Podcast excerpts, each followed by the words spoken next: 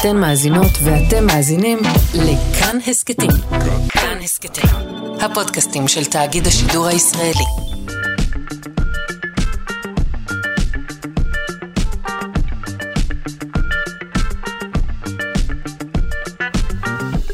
שלושה שיודעים. בוקר טוב וחורפי לכם, מאזיני שלושה שיודעים, אה, כאן בכאן תרבות, 104.9 או 105.3 FM. גם הבוקר אנחנו מקווים אה, להציע לכם אה, אי של שפיות באוקיינוס של טרלול. אה, על מה נדבר היום? Mm, 12 ירחים נוספים לצדק. אה, אני חושבת שזה מחזיר אותו לראש הטבלה. נברר על העניין הזה. נשוחח גם על המקור האבולוציוני של הבעות הפנים, ונחנוך פינה חדשה, תולדות התזונה האנושית. אה, צפוי לנו בוקר נהדר, אז אה, בל תיפול רוחכם.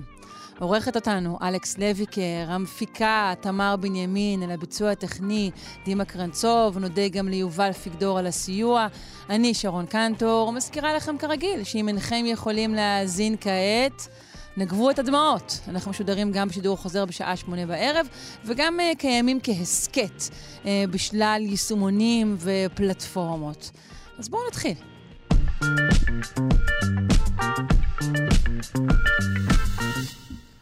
ובכן, חברים, אה, התואר שיאן הירחים במערכת השמש הולך, או אפילו חוזר, לצדק.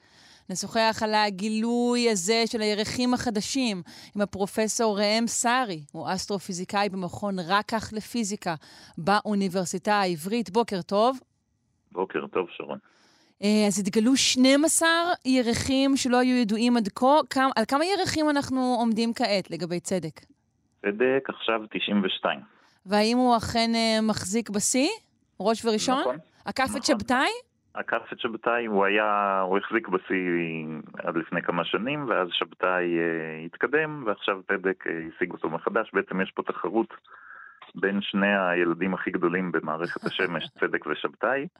צדק הוא הגדול מביניהם, אז אנחנו חושבים שהוא ינצח, אבל אני דווקא חושב שבסוף שבתאי ינצח, כי יש לו, יש לה יותר מקום בשבתאי, לירחים. מה זאת אומרת? אמ, כמובן שהירחים צריכים להיות מחוץ לכוכב הלכת, הם כן. צריכים להקיף אותו, ויש את המרחק הכי גדול שהם יכולים להיות ממנו, אמ, כי אם הם רחוקים ממנו מדי, אז הם כבר לא נהיים קשורים אליו, אלא מקיפים את השמש. Mm, אז בשבתאי המרווח בין פני הכוכב למקום הכי רחוק אה, שעדיין אפשר להקיף את, ה- את כוכב הלכת, אה, הוא יותר גדול מאשר בצדק, כי הוא יותר מרוחק מהשמש. אה, הבנתי, זו הסיבה. אוקיי. אה, בדיוק. בעצם, אתה יודע מה, בוא, בוא נשאל איך אנחנו בכלל מגדירים ירח. או, זו שאלה מצוינת. אמ, כוכבי לכת זה עצמים שמקיפים כוכב. כן. ירחים, אה, כוכב הכוונה שמש. כוכבי. לכת זה אה, עצמים כמונו, כמו, כמו אנחנו. כמונו, כמו כדור הארץ, כן. בדיוק, וכמו צדק ושבתאי לצורך ענייננו היום. ו- וירחים זה דברים שמקיפים את אותם כוכבי לכת. עכשיו, אה, מה הם בדיוק צריכים להיות כדי, לה, כדי להיקרא ירח, לא, לא מוגדר לחלוטין. לכן כרגע כל עצם שמקיף אה, כוכב לכת, כל עצם טבעי שמקיף כוכב לכת הוא ירח. אה, לכדור הארץ יש רק ירח אחד שידוע לנו, וכנראה אולי זה הכל, אבל מסביב לכוכבי הלכת הגדולים יותר יש המונים, ויכול להיות שיש עוד הרבה הרבה יותר פשוט מאוד קטנים, ולכן גם קשה לראות אותם, ולכן הם מתגלים רק עכשיו. ואם הם קטנים מאוד, הם לא זכאים לתואר ירח, נכון?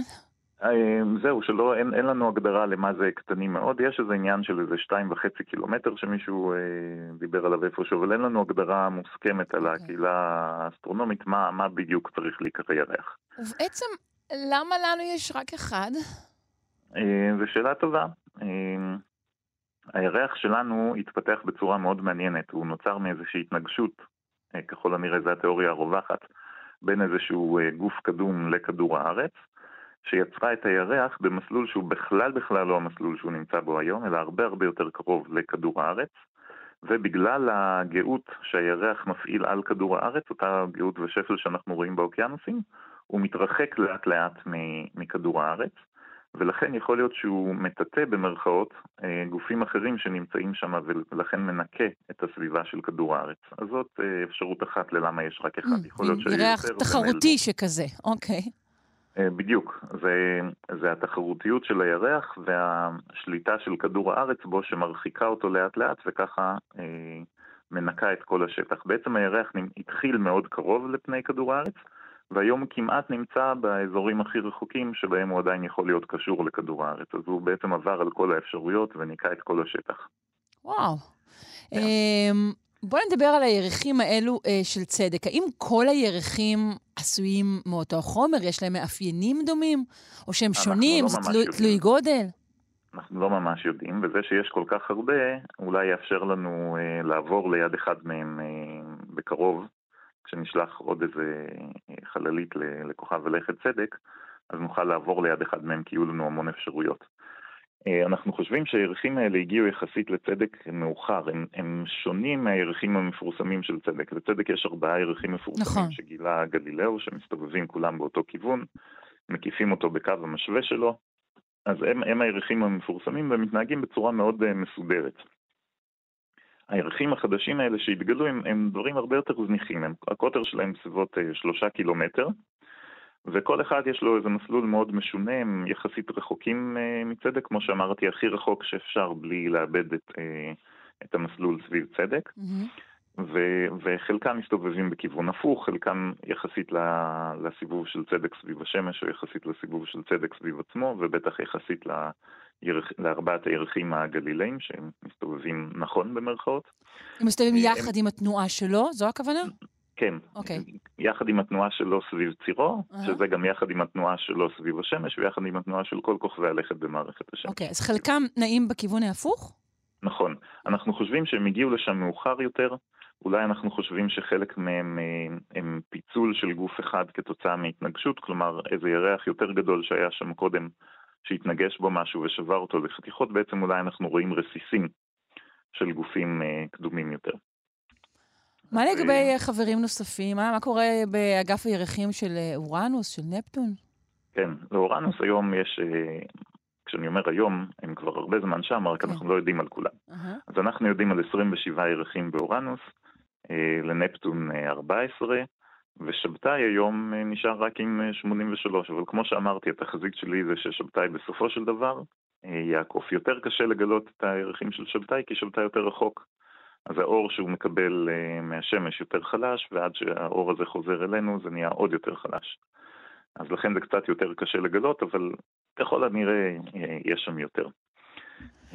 על איזו אה, משימה אה, דיברת שאמורה לעבור אולי ממש קרוב לאחד הימים? לא, לא היה לי איזו משימה, משימה ספציפית, אבל המשימה הבאה שתשלח אה, לצדק, אה, יהיה יותר קל אולי לכוון אותה שתעבור ליד איזה ירח שלו, ככל שיש שם מספר גדול יותר של ירחים.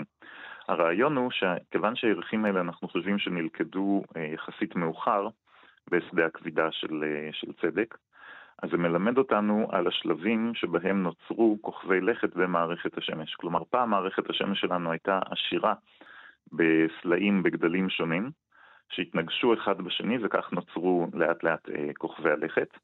והשאריות של כל התהליך הזה בעצם אה, נעלמות לאט לאט.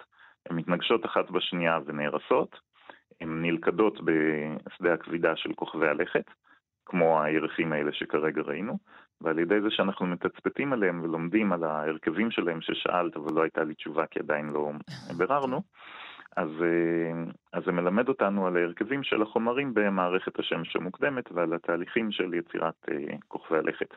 אז אה, זה בעצם מעבדה בשבילנו, חצר משחקים ללמוד על מה קרה כשהשמש הייתה צעירה. זהו, בוא ניתן טיפה מושגי זמן, כשאתה אומר לאט-לאט. כן.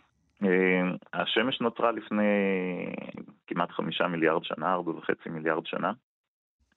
והכוכבי לכת, אה, אנחנו לא בטוחים בדיוק על הגילאים שלהם, אבל אה, בעשרה עד אה, מאות מיליוני שנה לאחר היווצרות השמש, וב...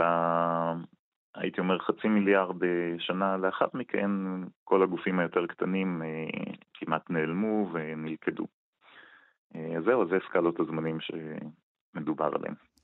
יפה. אז אה, נברך את אה, צדק אה, שוב, ונודה גם לך, פרופ' ראם סארי, אסטרופיזיקאי במכון רקח לפיזיקה באוניברסיטה העברית. תודה רבה על כל ההסברים. להתראות. תודה רבה, שרון, שיהיה לנו בוקר יום טוב. טוב.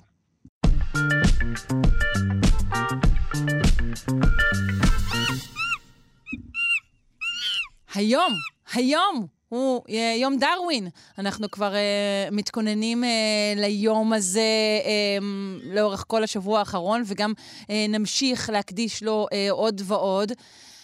שכן אנחנו כאן במערכת סוגדים לדרווין, כידוע.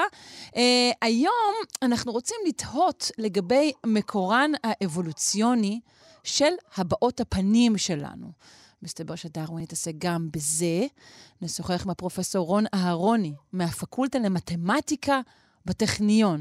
שלום. היי, שלום. אכן מהפקולטה למתמטיקה, או שיש לי כאן איזו טעות? אנחנו מדברים על, מדברים על הבעות פנים ועל דרווין. כן, זה תחביב. אוקיי. התחביב הזה למעשה נולד במתמטיקה, היה לי מרצה, שכשהיו עונים תשובה שלא לרוחו, הוא היה עושה הבעיה של גועל. מה זה הבעיה של גועל? מעקמת את הפה, שולחת לשון החוצה, ואני כל כך נעלבתי, שפתאום, כשחשבתי על זה, על הבעיה הזאת, הבנתי, דבר מובן מאליו כמעט, שזה הבעיה של יריקה, זאת אומרת, זה תנועה של יריקת אוכל. Mm, הבעת הגול בעצם במקור שלה, אנחנו אומרים, כמו, לירוק משהו החוצה כזה? כן, כן. אוקיי. כן, כן, בוודאי. אה, אז אה, מזה הרשתי מתמטיקה, אני רצון להכליל. אוקיי. אז ניסיתי להכליל, חשבתי שבוודאי אה, זה קורה בהבעות אחרות.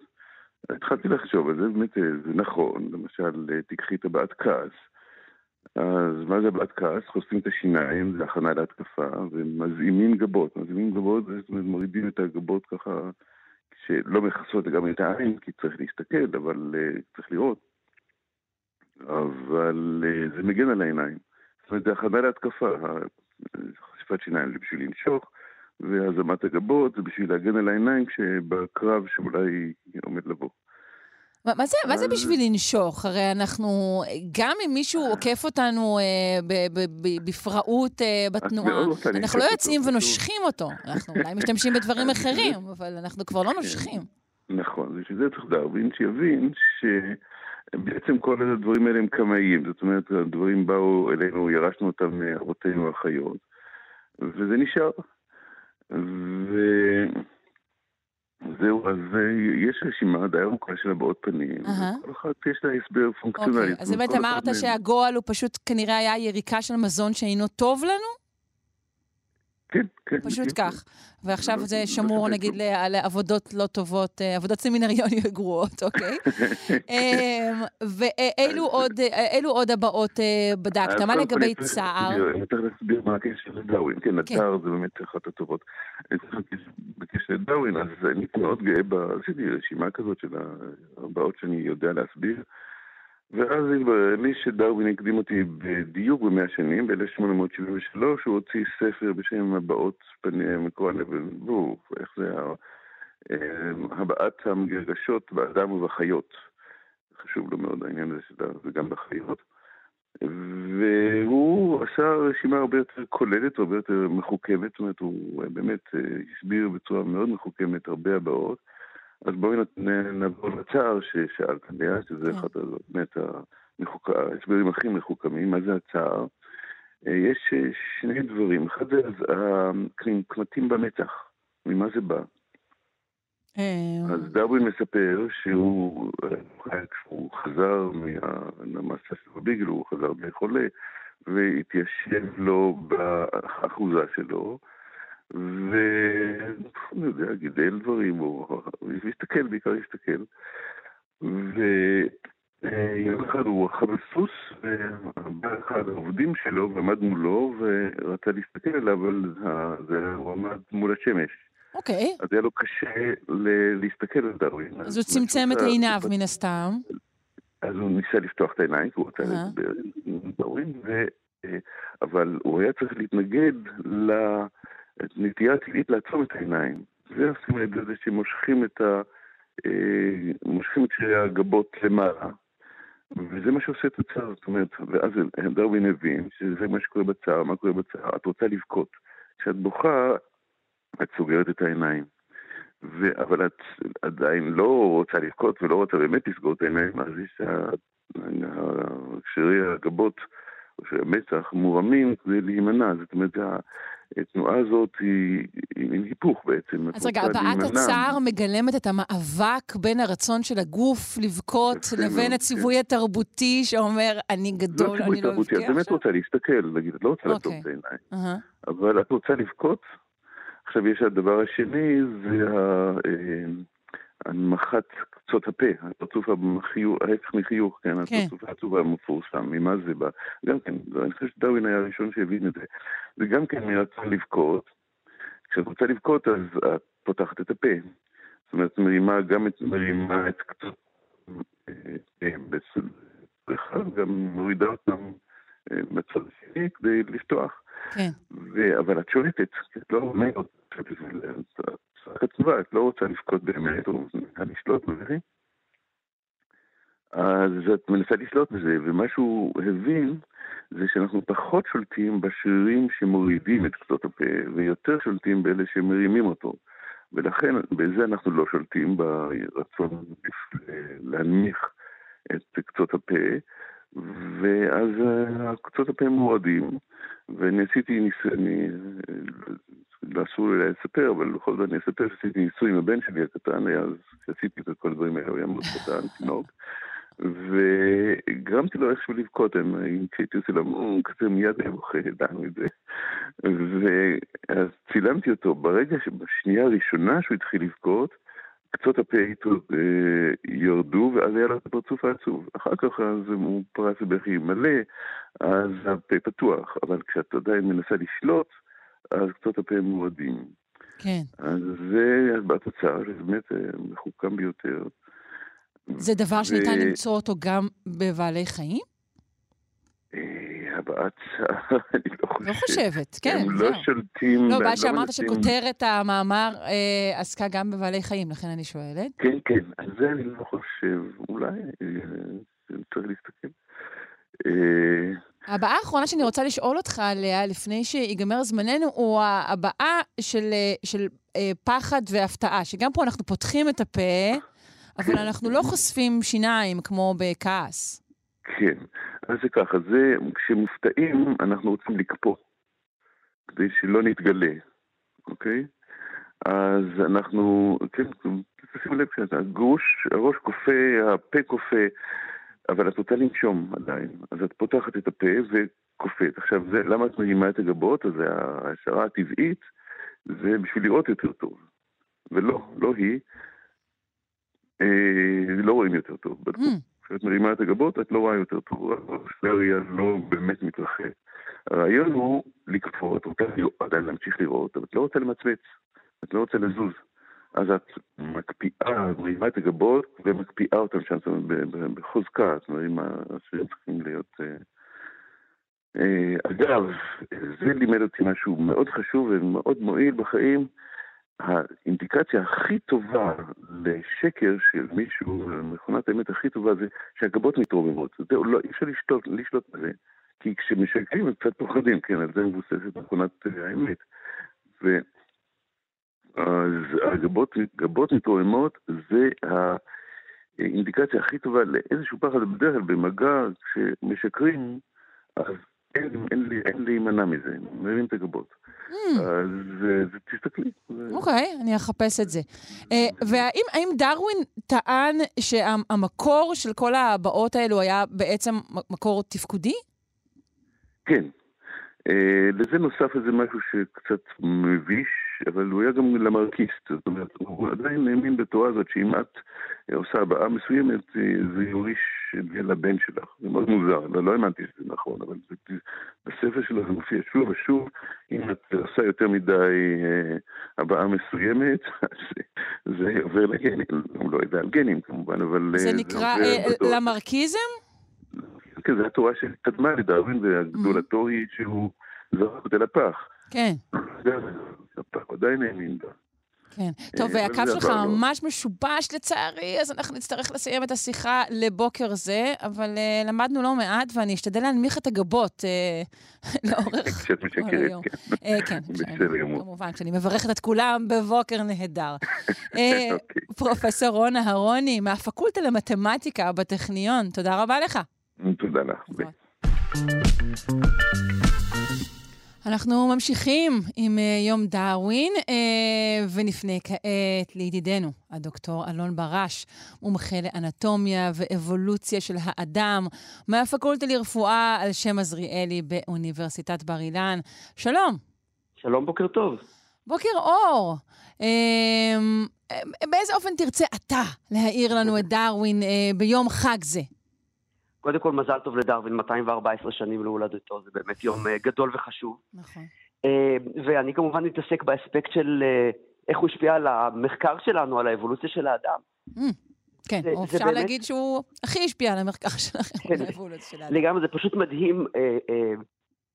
קודם כל, אני ממליץ לכולם לקרוא את הספר שלו על מוצא המינים, למרות שזה באנגלית ויקטוריאנית כזאת מוצקה, זה דווקא קריא לחלוטין וזה מאוד מעניין, יש גם תרגומים לעברית, אפילו יש תרגום ליידיש, אם מישהו ממש רוצה. אמ, דרווין שהוא מציע את הרעיונות שלו, וזה לא קורה ביום אחד, המאמרים הראשונים שלו על איך האבולוציה עובדת מתפרסמים כבר ב-1842, זאת אומרת, זה איזשהו תהליך שקרה, הוא נותן הרצאה ב-1858, וכל הדברים האלה לא עושים יותר מדי רעש. באופן, אה, באופן מפתיע, מתקבלים יחסית... לא, לא לטובה ולא לרעה. לא, לא זה עוד תיאוריה מדעית נחמדה okay. אוקיי. שאנחנו נותנים פה, אה, אה, ומתקבלת אה, די בסדר בעולם המדעי. אבל כשהוא מפרסם את, ה, את הספר שלו על מוצא המינים, יש שם סך הכל שורה אחת שקשורה לאבולוציה של האדם, והיא אומרת, ההיסטוריה והאבולוציה של האדם, גם הם עוד יוארו באור. זהו. אוקיי, okay, זה נשמע די חלבי, יוארו באור, נכון, זה, זה בסדר? נכון, אבל, אבל זה ברור לכולם שהוא מתכוון שהאדם לא יוצא דופן מבחינה אבולוציונית. גם האדם נברא אבולוציונית והגענו לאן שאנחנו הגענו בזכות האבולוציה, אה, אה, לאורך תהליך של ברירה שלוקח הרבה מאוד שנים. עם כל מיני מינים שאנחנו אמורים למצוא בדרך, מינים שנעלמו או שעדיין חיים, של אדם עם קדומים. אה, וזה יוצר אה, קטסטרופה כמובן. המשפט אה, הזה, כן, כן, מחולל מהומה? ממש, ממש, ממש.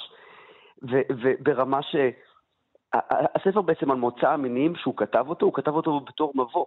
הוא היה אמור לכתוב ספר הרבה יותר ארוך וגדול בהמשך, שהוא אף פעם דרווין אף פעם לא הגיע אליו, אבל אה, אה, זה ספר שהוא ספר לציבור הרחב, זה לא ספר בהכרח מדעי לחלוטין. והציבור הרחב קרא אותו, וזה מה שעשה את הבלאגן. ובאמת, אה, אה, אה, עד היום, למעשה, עד היום זה ככה.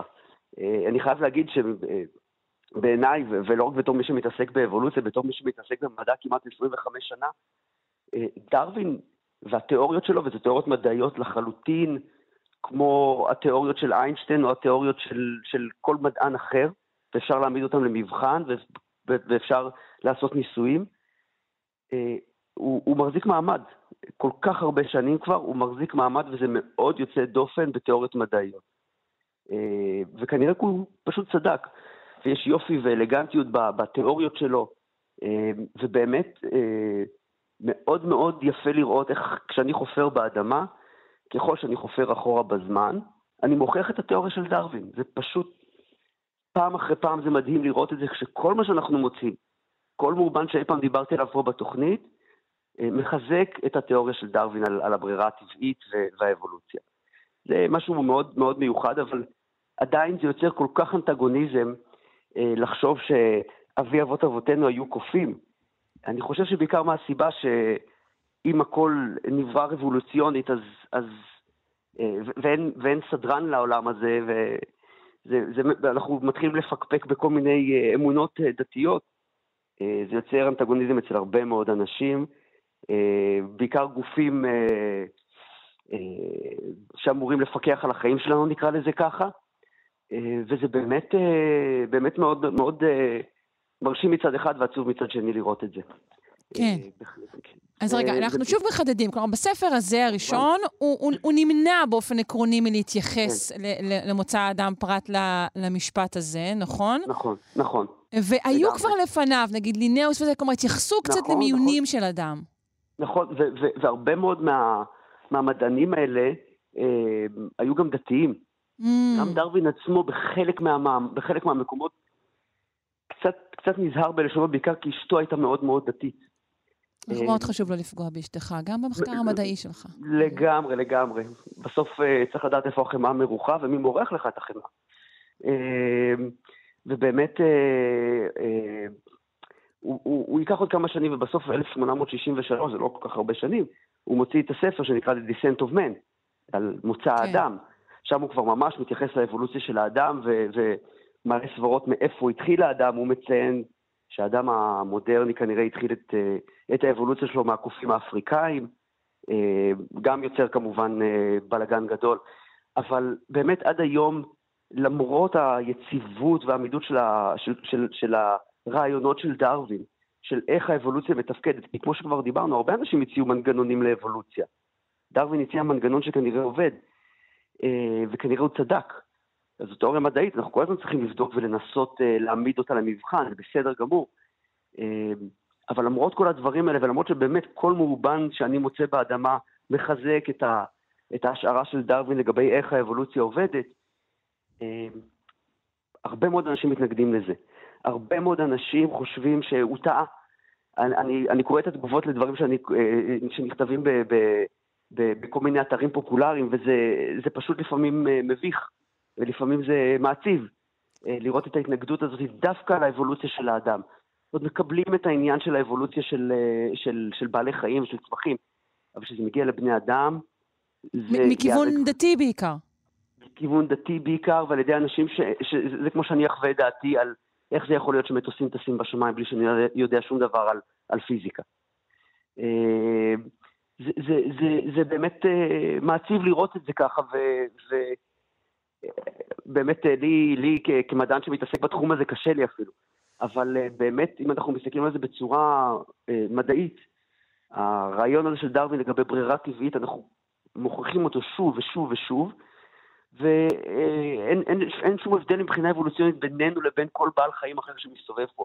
התהליכים שעיצבו אותנו, שהביאו אותנו אה, עד לכאן, אה, בזכות דרווין, כן? זאת אומרת, אה, הוא בסוף אה, צדק, אה, אה, לדעתי ו- ו- ולפי הבנתי המדעית, נקרא לזה. יפה, אה, מחכים לגרפיטי, אה, דרווין צדק. דרווין בהחלט צדק, ואני אומר, אה, אה, אה, אין שום הבדל בין, בין הצוואר של הג'ירפה, אה, אה, הזימים של הדג, והעובדה שאנחנו מדברים פה אחד עם השני, אה, הכל זה אותו תהליך אבולוציוני עיצב את הדבר הזה. וזה יפה. דוקטור אלון ברש, מומחה לאנטומיה ואבולוציה של האדם מהפקולטה לרפואה על שם עזריאלי באוניברסיטת בר אילן. יום דרווין שמח לך. יום דרווין שמח, תודה, תודה. ביי.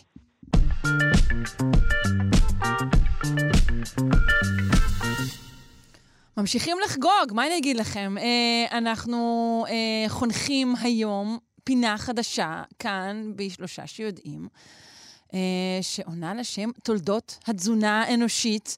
אותה יוביל הדוקטור אורי מאיר צ'יזיק, הוא ולא אחר. הוא מומחה להיסטוריה של התזונה והרפואה. שלום, בוקר טוב.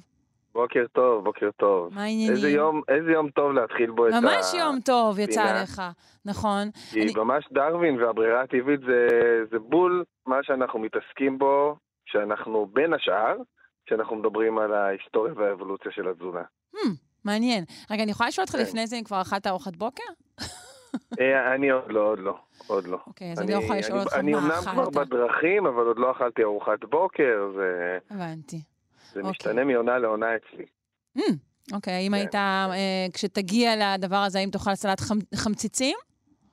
Uh, את יודעת, בעונה הזו, שבה אנחנו, אני חצי מהזמן שלי מבלה ביערות, אז uh, כן, הארוחות בוקר שלי בנויות מחובזה עם חמציצים וחרדלים ואספרגוסים וכל מיני... כן, זה העונה, טירוף. ממש, ממש טירוף. תגיד, אה, אנשים כרגע שמאזינים לנו אה, שואלים את עצמם בוודאי, מדוע דרושה לנו אה, פינה כזו, מהלכה נכיר את האבולוציה של התזונה האנושית? מה תענה להם? זו באמת שאלה מעניינת, כי אנחנו הרי כל הזמן שואלים את עצמנו, או הרבה אנשים שואלים את עצמם מה לאכול, מה טוב לי לאכול, מה כדאי לי לאכול, איך הגיע בכלל, איך נבנתה, נבנה התפריט שאנחנו אוכלים היום. מי החליט שצריך לאכול כך וכך לחם, או מי הביא את השתייה המתוקה, מאיפה הגיעו הפירות, למה צריך לאכול בשר. כל השאלות האלה, יש להן בעצם תשובות, או לפחות חלקי תשובות, פאזל כזה שאפשר להרכיב מתוך הלימוד של ההיסטוריה שלנו. את יודעת, כמו שכשאנשים שואלים את עצמם ב, אה, בנוגע לנושאים אחרים אפילו, אה, חברתיים, אה, מה היה לאורך ההיסטוריה, כי הם רוצים ללמוד איך לעשות יותר טוב, לבנות יותר טוב את העתיד, ככה זה גם בתזונה שלנו. אם אנחנו נבין איך הגיע הקמח המלא ומתי התחלנו לאכול קמח לבן, אם אנחנו נבין בכלל למה התחלנו לאכול, עברנו לתזונה שמבוססת על זרעים במהפכה החקלאית, איך זה השפיע על החברה שלנו, על הקהילה שלנו, למה אנשים בכלל שותים אה, ואוכלים מוצרי חלב? זו שאלה מאוד אה, מעניינת. מאיפה זה התחיל? כן. איפה זה התחיל? אז הש, השאלה היא, האם אמרת, אמרת יש תשובות, אבל האם את, את, את, אה, תמיד לכל שאלה כזו יש תשובה אחת? כשאתה אומר שלנו, האם אנחנו אז, אחד בכל הכרוך כן. בתזונה? אז, אז דבר ראשון, אני אגיד שבכלל במדע, לפחות ממה ש... כמו שאני מכיר אותו, אין אמת אחת. יש אמת אחת זמנית, עד שתתגלה אחרת. עד שתתגלה אחרת, בדיוק. טוב, זה בדיוק, להגיד בדיוק את אותו דבר, בשתי דרכים שונות. Mm, לא אבל, אבל אני אגיד ש, שבעצם אנחנו יכולים uh, מתוך הלימוד הזה של ההיסטוריה לקבל uh, הרבה מאוד uh, תשובות. לא תשובות להכל, אבל הרבה מאוד uh, תשובות uh, מעניינות, וגם, את יודעת, uh, אם אני מספר סיפור היסטורי, uh, נגיד uh, לגבי השאלה מתי התחלנו לאכול קמח לבן ולמה, אפשר לקחת אה, אחרי זה, כל אחד יכול להסיק את מה שהוא רוצה. זאת אומרת, אה, כל אחד יכול לקחת את זה לכיוון אחר. אנחנו נביא את המידע על האבולוציה וההתפתחות של התזונה האנושית. כן. וכל אדם יכול להחליט לעצמו. בלי קשר לזה, אנחנו כולנו שונים. כשהיית אומר שהאבולוציה הזו אה, אה, כרוכה אה, בעיקר במהלכים אה, כלכליים, בהתפתחויות טכנולוגיות... וואו, ב... האבולוציה הזאת היא כל כך כל כך ארוכ, ארוכה ומורכבת, ואני חושב שהיא בנויה מגם מהלכים אה, פיזיולוגיים, גם מהלכים כלכליים, גם חברתיים, גם אה, פוליטיים, גם אה, אה, סביבתיים מאוד משמעותיים. הסביבה ואיפה שאנחנו חיים. ומה אפשר לעשות פה בסביבה מאוד משפיע על התזונה שלנו, וגם התזונה שלנו מאוד משפיעה על החברה והכלכלה שלנו, זה הכל אה, כן, בלי זה אחד. אה, שלם. Mm-hmm. כן, כן, זה מאוד מאוד מעגלי. זאת אומרת, אפשר לדבר על בשר, שהתחלנו לצרוך בשר לפני שני מיליון שנה, שזה המון המון זמן. כן, יפה. זה פחות חברה וכלכלה, אבל זה מאוד השפיע על ההתפתחות שלנו. אפשר לדבר על uh, חלב, שהוא מאוד קשור uh, לחברה וכלכלה, ואחרי התחלנו לצרוך אותו הרבה אחרי המהפכה החקלאית. אה, נוכל לדבר על המהפכה החקלאית עצמה, על איך היא השפיעה על רעב, על איך היא השפיעה על תוחלת חיים, איך היא השפיעה על התזונה שלנו באופן כללי, ועל מה אנחנו מכניסים לפה שלנו, על איך היא השפיעה על חיי המדף, שהם מרכיב מאוד מאוד חשוב אה, בכלכלת המזון שלנו. ועל הגילוי אמריקה, איך השפיע על התזונה שלנו בצורה מאוד משמעותית. Mm. על השיטה הכלכלית שאנחנו חיים בה ואיך השפיע על, ה, על העובדה שאנחנו צורכים כל כך הרבה סוכר, אה, לדוגמה. אה, וכמובן, גם על העת החדשה באיזשהו שלב נגיע, כי יש, mm. את יודעת, המון חומרים שקשורים אה, אה, אה, בעת החדשה, כל התיעוש של המזון שלנו אה, וההתרחקות שלנו מ, מהשאלה מאיפה הוא מגיע. היום האם כשאת קונה את האוכל שלך בסופר, את יודעת מאיפה הוא הגיע, מי גידל אותו, מה הוא עבר בדרך? אלו משת... שאלות אני משתדלת מאוד לדעת, מאוד, כן. אלו, אלו, כן, אנחנו משתדלים, אבל רובנו לא יודעים, ואלו שאלות מאוד מאוד uh, משמעותיות, וזה גם, את תראי שגם דרווין, אם אנחנו כבר פה בעניין של ברירה טבעית, הוא, הוא משתלב המון המון המון. ברירה טבעית וברירה מלאכותית וטיפוח משתלבים מאוד מאוד בתוך התהליך הזה, כי בעצם בברירה הטבעית, כשעברנו לצרוך בשר, זה השפיע על הפיזיולוגיה שלנו. והעובדה שאנחנו יודעים איפה צרכו חלב לאורך ההיסטוריה, זה בזכות אותה אה, ברירה טבעית, כי, הצריכ... כי צריכת החלב במקומות מסוימים בעולם השפיעה על הפיזיולוגיה שלנו. אה, ולא רק אצלנו, גם אה, בצמחים, תרבות של צמחים, טיפוח של צמחים, זו בעצם ברירה מלאכותית. לקחת צמח ולייצר לו תנאים אנחנו נסביר את זה, זה מאוד מאוד uh, מעניין. באחת הפינות שלנו. מהמם. אה, לקחת צמח ולהפוך אותו מצמח בר, כמו שאני מלקט עכשיו, לצמח תרבות שאנחנו מגדלים בשדות, זה גם משפיע. זו גם ברירה, זה גם קשור בהתפתחות ובאבולוציה שלנו. בקיצור, יש פה המון המון המון המון דברים מעניינים. את צמח הבר שאתה מלקט עכשיו, אותה אה, אה, חובזה וחמציץ שאולי תאכל בקרוב, הם, הם זהים לאלו שהיו לפני הם, מאות שנים, או שהם משתנים מאוד כתוצאה מהמים, מהרכב האדמה? הם בכלל לא אותו צמח. אה, אני חושב שאם הם ממש בבר, אז הם, אה, הם דומים מאוד לצמח שהיה פה כצמח בר לפני אה, אלפי שנים. והם באמת, אחד עדיין... הדברים הכי כיפים לעשות כשמלקטים, ועכשיו זו, שיא עונת הליקוט, מהמם. זה שהרבה פעמים כשאנחנו מלקטים, אנחנו אה, לומדים על צמחי בר, שהם אבות אבותיהם של צמחי התרבות שלנו. ונגיד, בעצם לכל אה, ירק שאת קונה בסופר, שהוא צמח, יש אה, לא אבא צמח, ואימא. יש לו אבא ואימא, והאבא ואימא שלו נמצאים בבר. לא את כולם אנחנו נמצא בבר פה, כי למשל עגבניית בר לא גדלה פה, אלא גדלה באמריקה, כי עגבניה הגיעה מאמריקה, או פלפל, אבל הרבה מהם אפשר למצוא פה כשמלקטים. זה ממש כיף לראות ולנסות להבחין אה, בהבדלים. אני לדוגמה עכשיו, אה, זו שיא העונה של החסה, חסת המצפן. חסת המצפן, שהיא צמח אה, מאוד מאוד טעים בעונה הזאתי, וקל מאוד uh, לזהות אותו, והיא נפוצה כמעט בכל uh, צד דרך ויער ו- וכולי. היא הסבתא של כל החסות שאנחנו צורכים. חסת זה המצפן. חסת אה, המצפן. זה צמח בר, אני- את יודעת, צריך כן, אני, תמיד מאוד רוצה, אבל גם חוששת שאני לא אשים לב, אתה יודע, לקוצים הקטנים בצד השני, או איזה משהו כזה שמבדיל את חסת המצפן מאיזשהו אה, צמח רעיל כלשהו. לא, אבל זה פחד שנטעו בנו, קשה מאוד אה, להרוג את עצמך מצמחים, צריך להיות מאוד מאוד יצירתי. אה, אם, אתה, את יודעת מה את שמים מלקטת, כוכבית על אה, האמירה הזו, שלא יתבעו אותנו.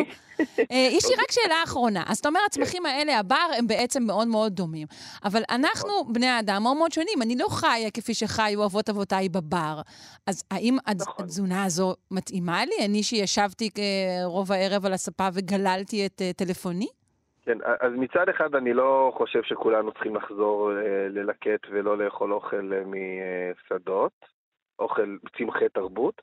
מצד שני, כן, אה, מבחינה אבולוציונית, למרות ההתפתחות שלנו, אנחנו עדיין בגוף של לקטים ציידים.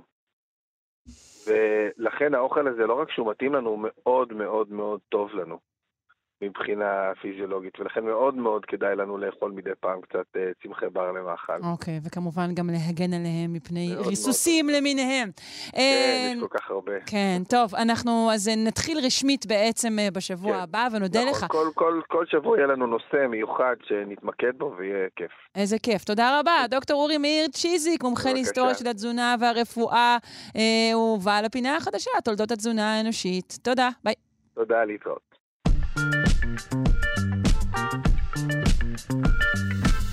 אה, סוף השעה מתקרב, ואנחנו עם הקתדרה למוסיקה של הפרופסור משה זוהרמן, מלחין, מנצח ומייסד הקתדרה למוסיקה בשיתוף הדוקטור אסטרית בלצן. בוקר טוב. בוקר טוב. אנחנו ביום של אבולוציה. כן, אז אנחנו גם נדבר על אבולוציה במוזיקה. וכשמדברים על האבולוציה במוזיקה, יש משפט אחד שחוזר תמיד מפי כל המומחים, בראשית היה הקצב. ואכן כל, כמעט כל פעולה אנושית שאנחנו מבצעים מבוצעת במסגרת של משהו קצבי. פעימות הלב שלנו, קצב קבוע אני מקווה, אם לא הולכים לאיכילוב. צעדה בשתי רגליים, קצב הנשימה והדיבור, הקשת הפטיש על המסמר, אם אתה במקרה עובד או מתעסק בזה. בקיצור, כל פעולה אנושית כמעט מתלווה בקצב. וזה למרות שלאורך, אתה יודע, אפשר להגיד שנות השיא של המוזיקה הקלאסית, מאוד ניסו להחביא את הקצב הזה. בדיוק, אבל ברגע שהגענו למאה ה-20 כבר, ואנחנו נשמע את זה בהמשך, נראה שבאמת הקצב הפך להיות דבר מרכזי על חשבון, להבתנו, לפעמים מלודיה, לפעמים כל מיני פונקציות אחרות. אז הרבה, אבל מה שחשוב זה לפני התפתחות כל כלי הנגינה, היה קצב התופים והמוזיקה שליוו את המין האנושי. ובאפריקה כלי הקשה מלווים את טקסי הפולחן וטקסי היציאה לציד והעבודה והריקוד, זאת אומרת הם חלק מהחיים היומיומיים. ולכן אנחנו נשמע בתור דוגמה ראשונה קבוצה של נגני כלי הקשה אפריקאים, בראשית היה הקצב.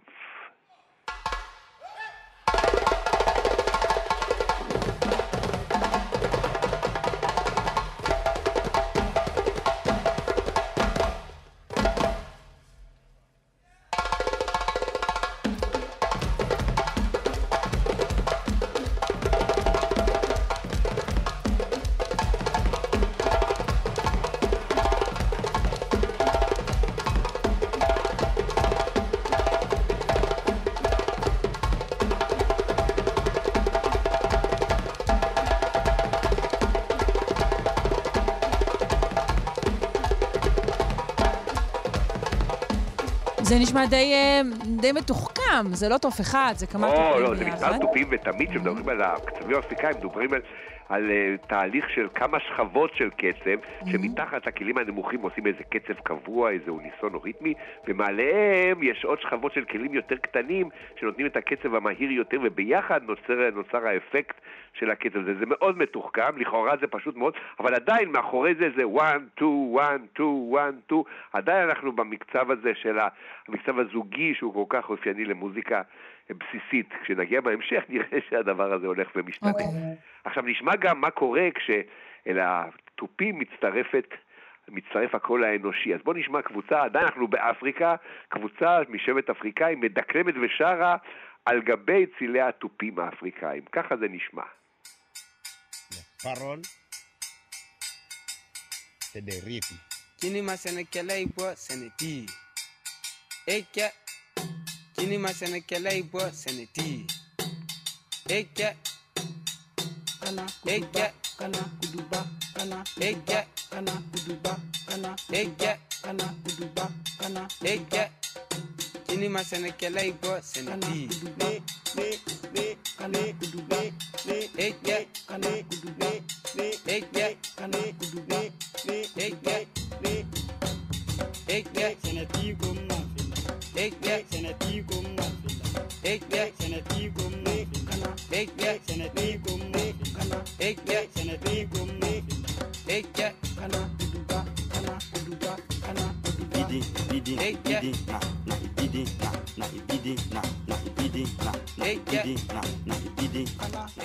אז כמו שאמרת, יש את הבסיס, ועליו uh, מתווספים uh, עוד דברים. זה קצת כמו משחק, יש משחק ילדים כזה, נכון? שמישהו מתחיל איזה, מתחיל איזה משהו והוא חוזר עליו, ואז כל השאר צריכים להוסיף לו משהו. כל אחד צריך להוסיף לו משהו משלו. כן. ולפני זה היה איזה משפט אחד מזקני השם, אתה אומר, הפרול, כן, הדיבור גם כן ריתמי, מסביר לנו את הנושא. עכשיו, מה שכמו שאת ציינת באמת, הכוח והאפקט של הקצב, אה, והפולחן והתפילה נוצרו על ידי מלחינים בני התקופה שלנו דווקא. דוגמה טובה מאוד לכך, מאוד מפורסמת, היא היצירה קרמינה בוראנה של המלחין הגרמני קרל אורף, נכתבה ב-1935. מה עשה אורף? הוא לקח טקסטים מימי הביניים שהוחבבו במרתפים של מנזר בשל היותם חילוניים מדי, לטעמם של אנשי הכנסייה כמובן, והוסיף להם מוזיקה מעין פולחנית, והיצירה נפתחת בתפילה לאלת המזל פורטונה. או פורטונה ולוט לונה, או פורטונה כמו הירח המשתנה תמיד, גלגל המזל משתנה ביחד איתו, פעם אנחנו למעלה, פעם למטה בדרכון חופשי. קטע מאוד מפורסם, קטע תפילה לאלה פורטונה מתוך קרמינה בוראנה, פחות מלודיה, אבל קצב חזק ומפתיע.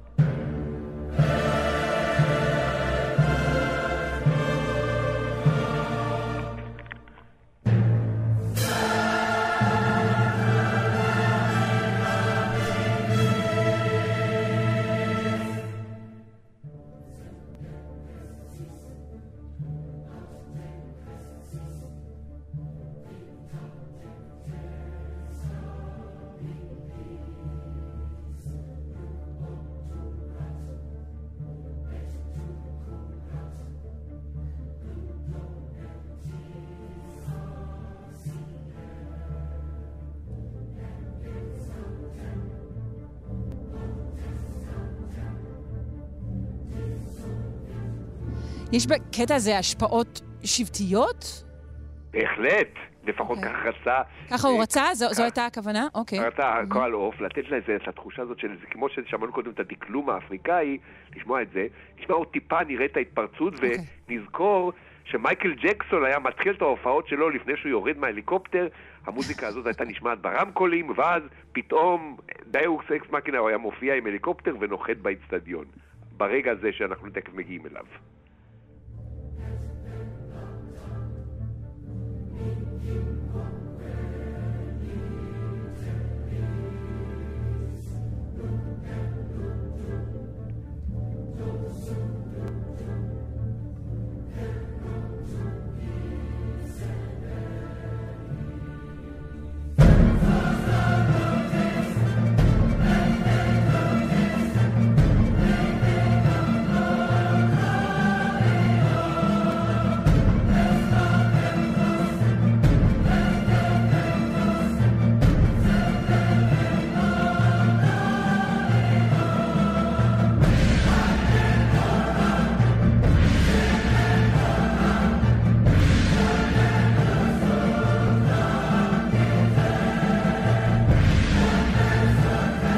איזה דרמה, איזה דרמה. אה, כן, זהו, אז זה התאים דווקא למייקל ג'קסון שהוא נוחת כן, בהליקופטר. לאיפה אתה רוצה למשוך את אה, החוט כרגע? עד עכשיו שמענו קטעים שמבוססים בעולם המסודר, האירופאי, של המשקל הפשוט, או שתיים או שלוש. אחד, שתיים, אחד, שתיים, שלוש. 1959 יוצא תקליט מהפכני של רביעיית הג'אז של דייב ברובק. אה, Time Out? Time Out. וכמה מהקטעים המפורסמים ביותר שלו עוסקים בעניין הזה, אבל במשקלים אסימטריים. חמש, שבע, תשע, ואחד הקטעים המפורסמים ביותר נקרא Take Five. אתה לוקח את המספר חמש, אחת, שתיים, שלוש, ארבע, חמש, כן. אחת, שתיים, שלוש, ארבע, חמש, ואומר, וואו, על זה אני מתחיל לאלתר. וזה היה מהפכה, איך הקצב יכול להשתנות אם אנחנו הולכים מהסימטרי לאסימטרי. Take Five של דייב ברובק. אב כל הפתיחים. בדיוק.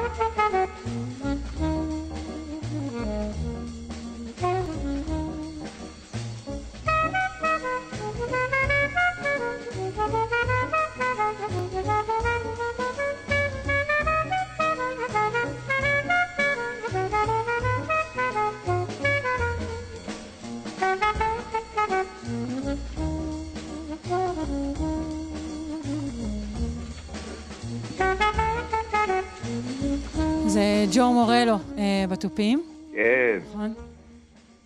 איי איי איי, ופול דזמונד הסקספוניסט כמובן, של דייב ברובק.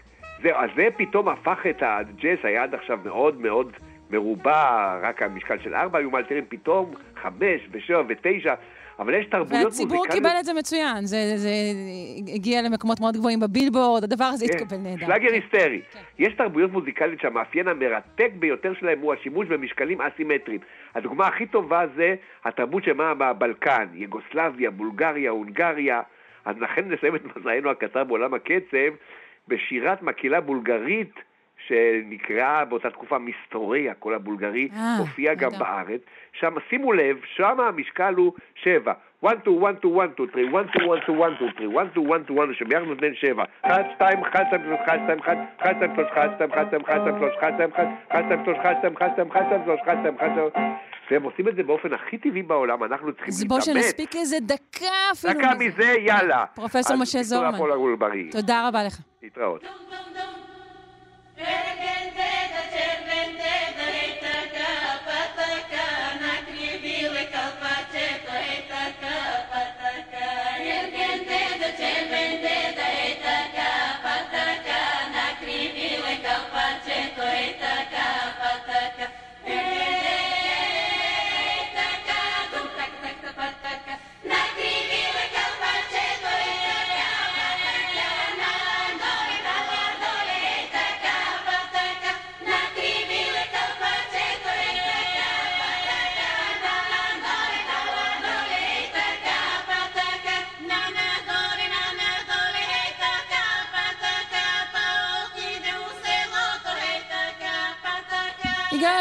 לסופה השעה, אה, שלושה שיודעים, אה, אנחנו נהיה כאן גם בשעה הבאה. תודה רבה לאלכס לויקר, תמר בנימין, דימה קרנצוב וגם יובל פיגדור.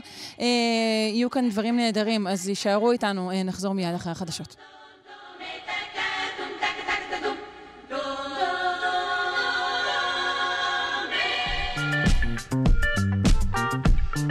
אה, ברכות לחובבי המשקאות הקלים. אה, חוקרים אה, ייצרו סוג חדש של קרח, שעשוי לשנות את מה שאנחנו יודעים על מים. אה, לפני, סליחה, לפני להסברים לפרופסור דורון נווה. הוא מייסד התוכנית להנדסת חומרים בפקולטה להנדסה באוניברסיטת בר אילן. בוקר טוב. בוקר אור. סליחה על הקרקוך, אה, דיברתי על קרח וגרוני קפא, כמובן. אה, מה זאת אומרת סוג חדש של קרח? Uh, הקרח החדש uh, שמצאו הוא למעשה דומה יותר לקרח שאנחנו מכירים מהחלל החיצון. רגע, שמתי לב שאמרת מצאו, לא? ו- ואנחנו חשבנו שייצרו אותו, אז, אז בוא תסביר. Uh, כן. למעשה, החוקרים חקרו את המבנה של הקרח כשהוא מתגבש בטמפרטורה מאוד נמוכה, הוא למעשה במקרה הזה לא בדיוק מתגבש, כי הוא לא בדיוק גביש, הוא אמנם מוצק, אבל המוצק הזה הוא אמורפי, זאת אומרת שהוא חסר סדר ארוך טווח. ואיך הוא נעשה? איך הוא נוצר? אז מכיוון שהוא עובר, עובר פאזה ממצב נוזלי למצב מוצק בטמפרטורה מאוד נמוכה, הוא נמצא במצב שהוא לא קרוב מספיק למצב השיווי משקל. זאת אומרת, התופעה שמצאו איננה ייחודית רק לקרח או רק למים. כאשר גבישים עושים מעבר פאזה ממצב נוזלי למצב מוצק, הם יכולים לעשות את זה או קרוב לטמפרטורת שיווי המשקל הטרמודינמי, זאת אומרת קרוב לטמפרטורה שבה הם, המוצק והנוזל נמצאים בשיווי משקל, mm-hmm. או רחוק מאותה טמפרטורה, שהיא אמורה להיות הרבה יותר קרה ממצב שיווי המשקל. במצב כזה, למולקולות, כשהן עוברות ממצב נוזלי למצב מוצק, יש פחות אפשרויות להתארגן, וההתמצקות מתבצעת באופן מהיר ביותר. ולכן הם יכולים להתגבש במצב שהוא אינו, איננו מסודר כמו גביש. וזה מה שנקרא קרח אמורפי? נכון. אוקיי, והוא נמצא גם אה, אה, בכדור הארץ, אבל הוא נמצא גם בחלל. נכון. אה, בוא תרחיב לנו על הקרח שבחלל. כן, אז בחלל הטמפרטורות אה, נמוכות ביותר, הרבה יותר נמוכות מ-0 מעלות צנזיוס, ולכן ההתגבשות של מים או המעבר הפאזה שלהם למצב מוצק איננו כרוך בהכרח בהתגבשות במעבר ממצב אמורפי למצב שהוא אה, גבישי מסודר.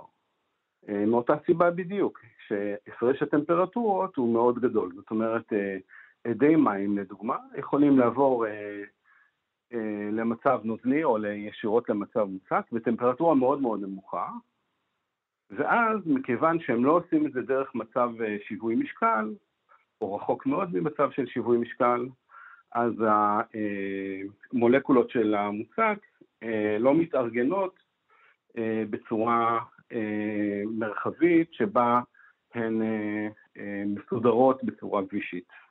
אז בעצם אפשר להגיד שהקרח האמורפי הזה הוא, הוא, הוא דומה יותר למים מאשר הקרח המסודר? יש לו צפיפות דומה? כן, במובן הזה ש, של, של הסדר המרחבי של המולקולות, אפשר לומר שהוא דומה יותר למים מאשר לגביש אה, מסודר, כן. אוקיי, אז מה, מה בעצם, מה אנחנו יכולים להסיק מזה לגבי הימצאותם של מים אה, אה, בחלל, שזה מה שאנחנו מבקשים לנו?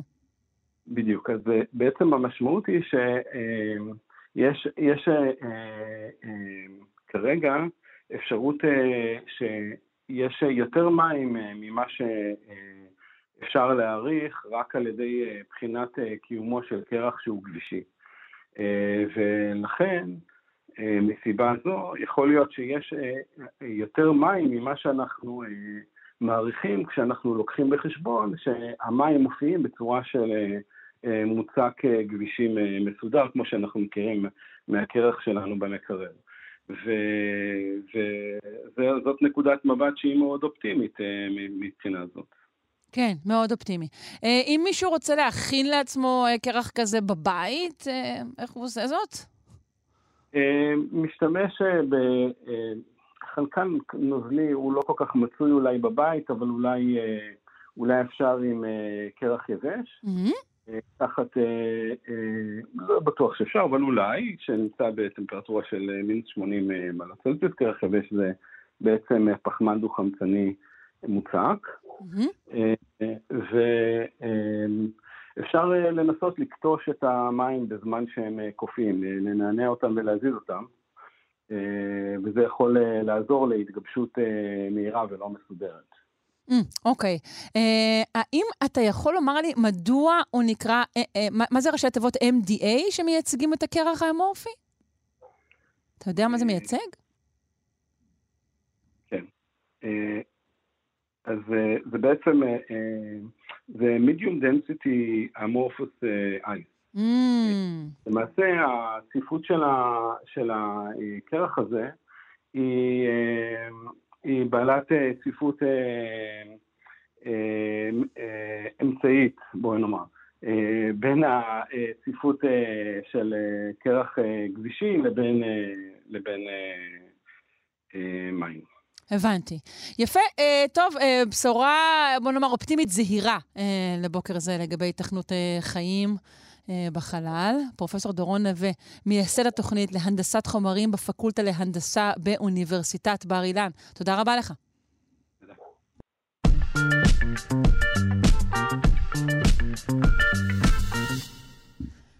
Uh, מחלת עיניים מורכבת uh, המזוהה באותיות AMD uh, מובילה לאובדן ראייה בגיל מבוגר, וכעת uh, זוהה גורם חדש לסיכון גנטי ללקוט uh, במחלה הזו. נפנה לפרופסור רות אשרי פדן, היא uh, ראש המחלקה לגנטיקה מולקולרית של האדם.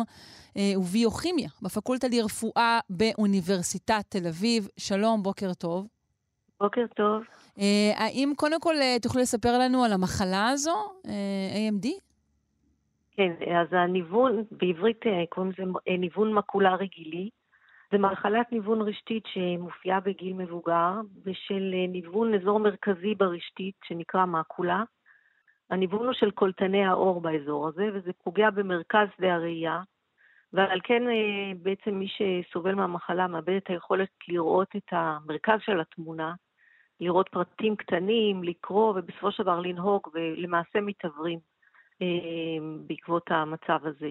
או במצב הראשון הוא רואה גורם... פחות טוב במרכז ויותר טוב בצדדים, ולאט לאט זה לא, מתפשט? נכון, לאט לאט זה מתפשט. וזה בעצם הגורם מספר אחד לאובדן ראייה בגיל מבוגר בעולם המערבי. וואלה. זו יחסית נפוצה, כן. אוקיי, אז הגילוי שלכם הוא חשוב אה, על אחת כמה וכמה. אה, מה גיליתם? אז בעצם אנחנו אה, אה, זיהינו והבנו פעילות של גורמי סיכון גנטיים אה, למחלה הזאת. עכשיו, היא מחלה מורכבת, ואני רוצה כאן להסביר, רגע, זה לא, פש... זה לא מחלה כמו מחלות גנטיות שאנחנו בדרך כלל שומעים עליהן, שיש פגיעה בגן מסוים שמוביל לפגיעה אה, פונקציונלית, פגיעה בתפקוד. זאת מחלה מורכבת. מה, של כמה, כמה גורמים גנטיים שחברו להם יחדיו? זהו, מספר גורמים גנטיים, אה, וזה די הרבה גורמים גנטיים, uh-huh. בשילוב עם גורמים סביבתיים. זאת אומרת שהגורמים הגנטיים, אה, אנחנו יודעים שהם קיימים שם, אנחנו יודעים שיש תרומה גנטית, אבל אנחנו לא מבינים עד הסוף איך הם מובילים, איך הם קשורים למחלה. רגע, ומה הם הגורמים הסביבתיים לפני שנגיע לגנטיים?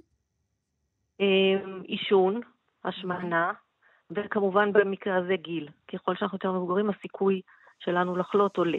אוקיי, האויבים הרגילים, אה, אפשר לומר, בסדר. כן, כן. אוקיי.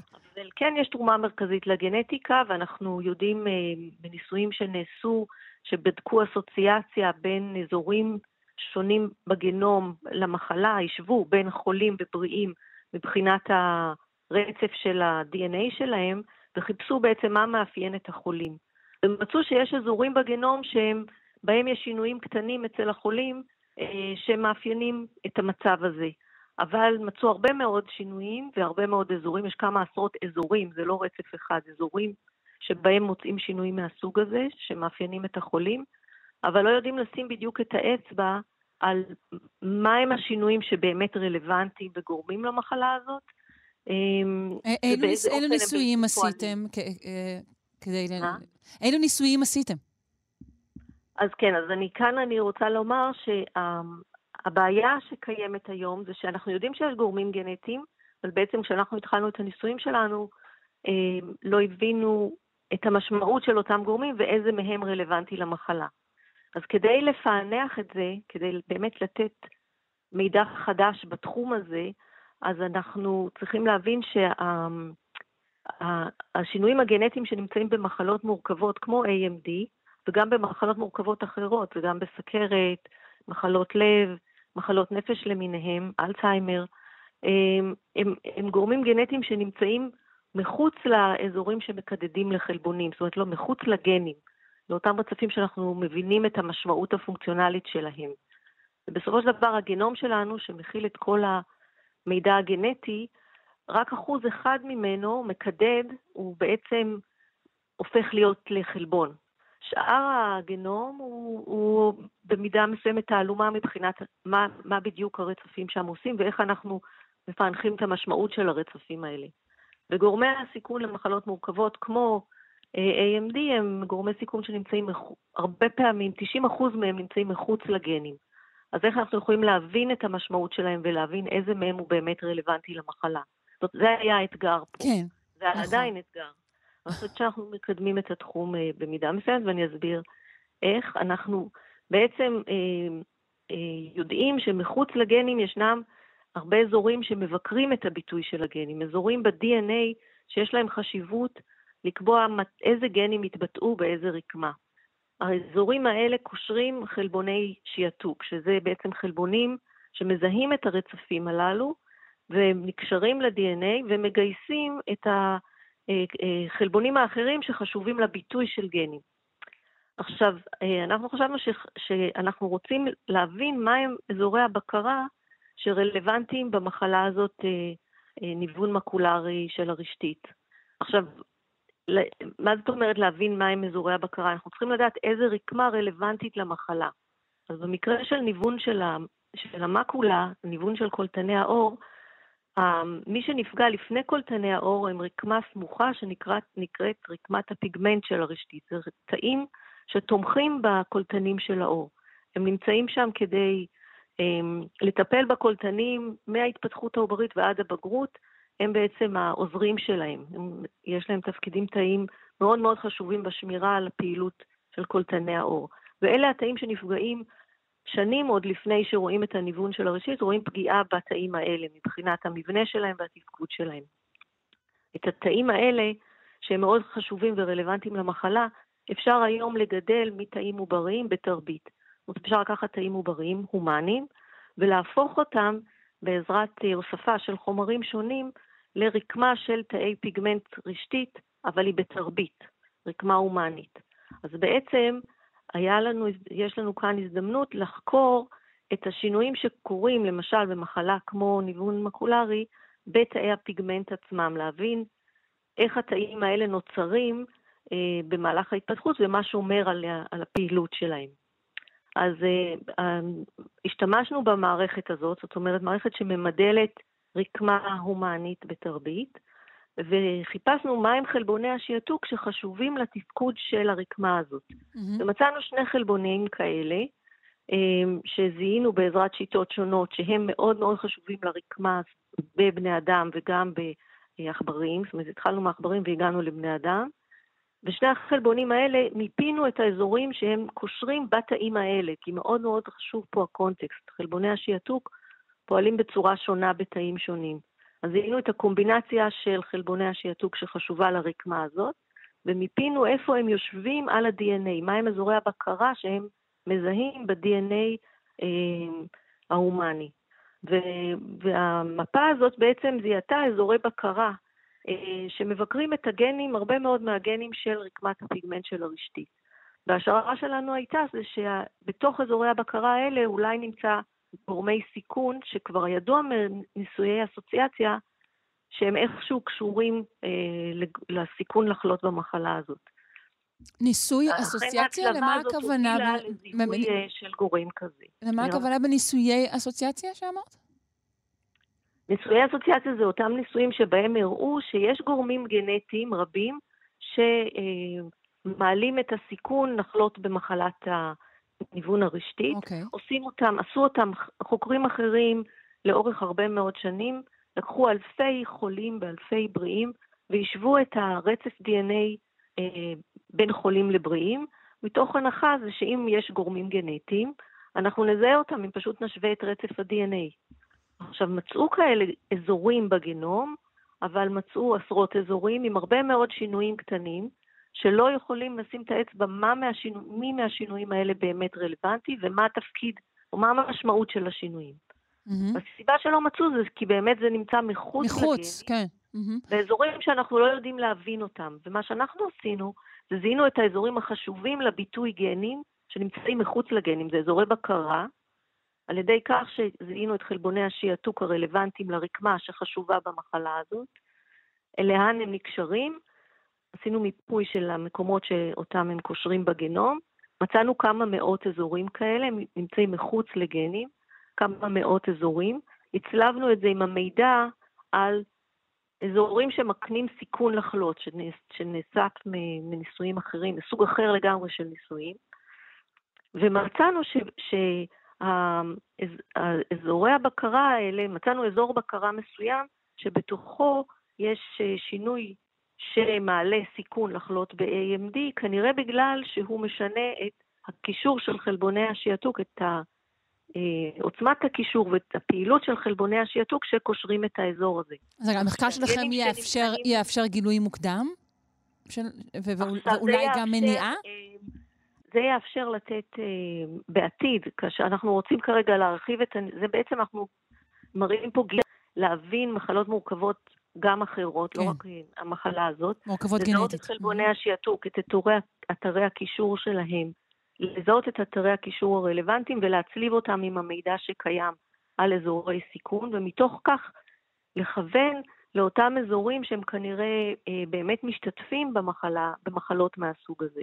עכשיו, כרגע זיהינו אזור אחד, אנחנו מרחיבים את זה לחפש לעוד הצלבות ולחפש עוד אזורים, וכמובן שזה מעלה את היכולת שלנו לעשות פרדיקציה מוקדמת למי יש לו סיכון, אבל זה לא רק שינוי אחד, אנחנו מדברים פה, אצל החולים יש מספר שינויים, זה שילוב של מספר דברים, ולכן המחלות האלה מאוד קשות לפענוח מבחינת ההבנה של מה הגורמים הגנטיים ואיך זה משתלב בעצם עם, הסביב, עם השינויים הסביבתיים. אבל השלב הראשון זה קודם כל להבין מהם הגורמים הגנטיים, והגישה שאנחנו מציעים פה בעצם להבין את המנגנונים, את אזורי הבקרה, לזהות את אזורי הבקרה הרלוונטיים, אמ, ולהבין איך כל אחד מהאזורים האלה משתתף בתהליך, בעצם איזה חלבונים נקשרים אליו כן. ואיך השינויים מפריעים לפעילות של חלבוני השיעתוק ובעצם לביטוי של הגנים הסמוכים בצורה תקינה לאורך עשרות שנים. זאת אומרת, זה לא שאצל החולים אין פעילות של הגנים המבוקרים על ידי אזור הבקרה, אבל הפעילות היא לא אופטימלית. אני מבינה. טוב, אז אה, נאחל לכם אה, בהצלחה בהמשך המחקר הזה, גם אה, עבור אה, חולי AMD וגם עבור אה, אה, חולים במחלות גנטיות מורכבות אחרות. פרופסור אה, רות אשרי פדן, ראש המחלקה לגנטיקה מולקולרית של האדם וביוכימיה בפקולטה לרפואה, אוניברסיטת תל אביב. תודה רבה. תודה רבה.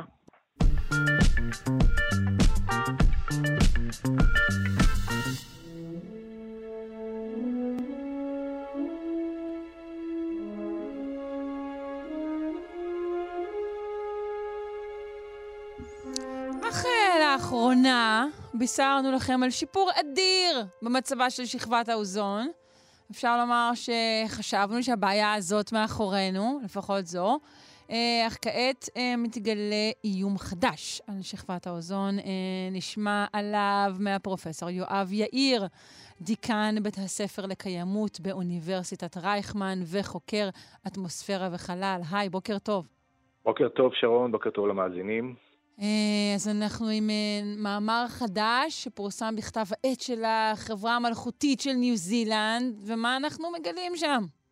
כן, האמת היא שזה מחקר נוסף על מחקר שהתפרסם כבר בקיץ שעבר, על נזקים אפשריים של שיגורים מוגברים של רקטות וטילים לחלל. ואנחנו רואים באמת אה, קפיצה משמעותית של עשרות אחוזים במספר השיגורים השנתי על ידי חברות מסחריות וכמובן סוכנויות חלל לאומיות, והחוקרים אה, מודאגים מהאפשרות שהמגמה הזאת תימשך בעתיד, כפי שאגב חוזים כל המחקרים וכל סקרי השוק. רגע, רגע, איך, הש... איך השיגורים מזיקים לאוזון? אה, אז קודם כל אולי נזכיר היכן נמצאת שכבת האוזון וכיצד באמת אה, שיגורים של טילים עשויים לעשות אה, נזקים לשכבה הזאת. הגז נמצא בסטטוספירה, בעיקר בריכוז גבוה, בין הגבהים 15 ל-25 קילומטר, אם כי מוצאים ריכוזים עד 50 קילומטר, אבל ליבת השכבה, האזור שבולע את עיקר הקרינה האולטרה סגולה מהשמש ומגן אלינו בכך, נמצא כאמור בין 15 ל-25 קילומטר, וכאשר משגרת אה, רקטה לחלל, השרפה של הדלק הרקטי משאירה שובל ארוך של תוצרי בעירה שונים, תחמוצות חנקן, חלקיקי פיח, אדי מים ועוד כהנה וכהנה, והללו מגיבים עם שכבת האוזון ובעצם אה, יוצרים תרכובות כימיות אחרות שמדללות את הריכוז של האוזון ולמעשה מחוררות את השכבה, אם ניקח ביטוי ציורי שיאפשר למאזינים להבין מה קורה כאשר שכבת מגן מחוררת. עכשיו, כל זה uh-huh. באמת עדיין נראה פעוט וזניח לעומת הנושא שעליו דיברת בהתחלה, ההידלדלות המסיבית של שכבת האוזון כן. מעל אנטארקטיקה, שאכן שם כבר רואים באמת שיפור אה, רציני במגמה עקב האמנות הבינלאומיות שאסרו על שימוש בחומרים קוטלי אוזון ממשפחת הקרבו-פלואורו אה, פחמן, CFCs. אבל כאן יש סוג של איום חדש לחלוטין, והחוקרים מקדימים תרופה למכה ושואלים, אוקיי, מה יקרה אם במקום 90 שיגורים בשנה, או 130 כמו שראינו בשנה הקודמת, אנחנו מדברים על מאות של שיגורים בשנה, ואגב, זה תמיד ש- שזה מה מקומות. שצפוי לנו, נכון? אמ, המספר רק גדל.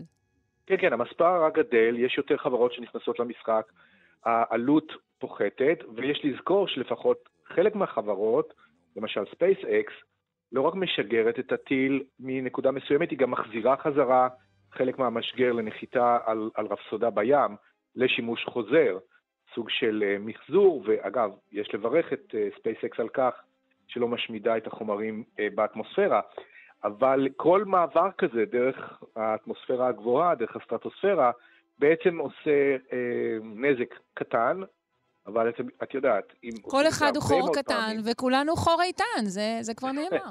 כן, בפרפרזה על שיר אה, חנוכה, אבל, אבל זה נכון, יכול לקרות שאם נשגר ונמשיך לשגר, בלי לתת את הדעת על הנזקים הפוטנציאליים, אז יהיה פה איזשהו נזק לא, לא זניח, בוא נאמר. אני לא mm-hmm. רוצה לאיים ולהפחיד, אבל זה איזושהי נקודה, אגב, שחברות חלל מתחילות לתת עליה את הדעת, כי הן צריכות להסביר איך הן אה, מנסות למעט או להפחית את הנזק הפוטנציאלי לשכבת האוזון בשיגורים האלה. והחוקרים אה, אה, מניו זילנד, באמת דוקטור לאורל, לאורה רבל ועמיתיה, באמת בדקו כמה שיגורים יש כל שנה, וניסו לעשות איזה projection, איזשהו חיזוי לעתיד עד שנת 2040, בוא נאמר, והם העריכו את שווי השוק של השיגורים ב-3.7 טריליון דולר, מה שאומר מאות שיגורים אממ.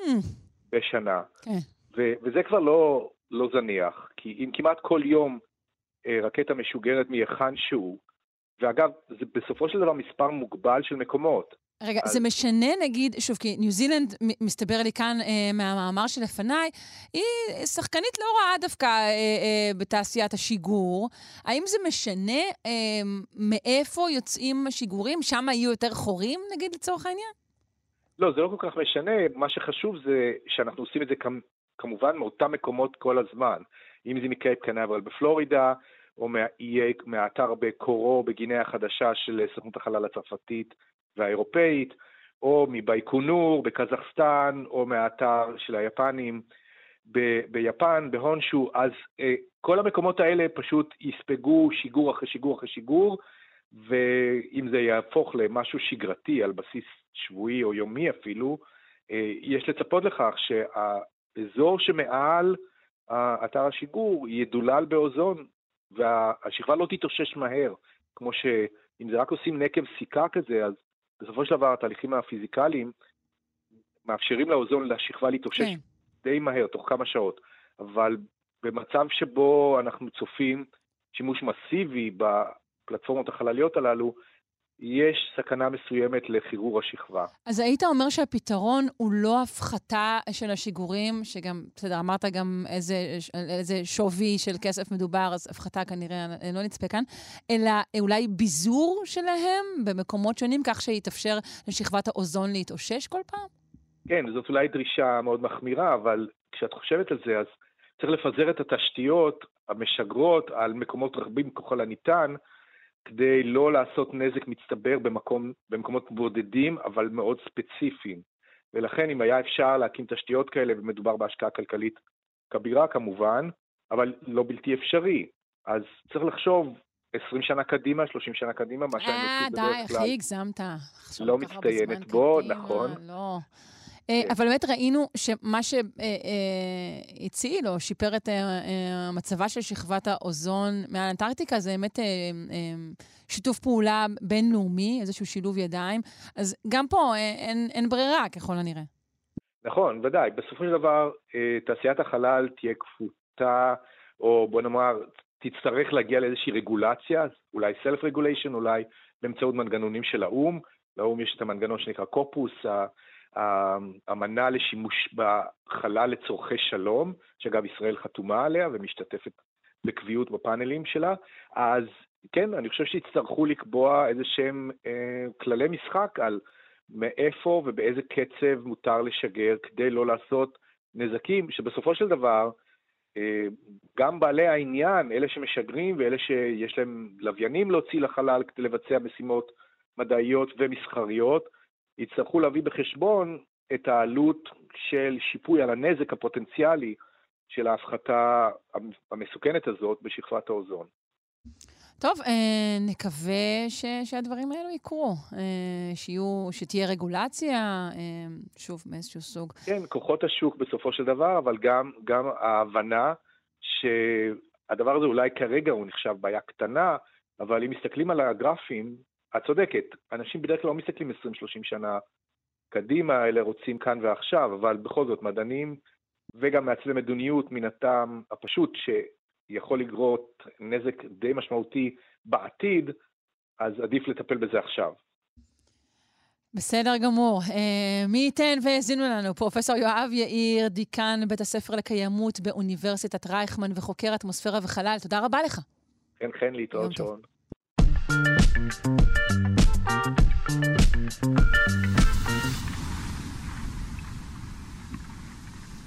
אנחנו עם אה, איום נוסף, אה, אולי רחוק פחות. לפי מחקר חדש, מיליוני בני אדם ניצבים בפני איום של שיטפונות שמקורם באגמי קרחונים. נפנה לפרופסור קולין פרייס, הוא ראש מיזם האקלים באוניברסיטת תל אביב, אה, כדי לשמוע עוד על אגמי הקרחונים האלו. שלום. שלום, בוקר טוב. בוקר אור. אה, מה זה אגמי קרחונים?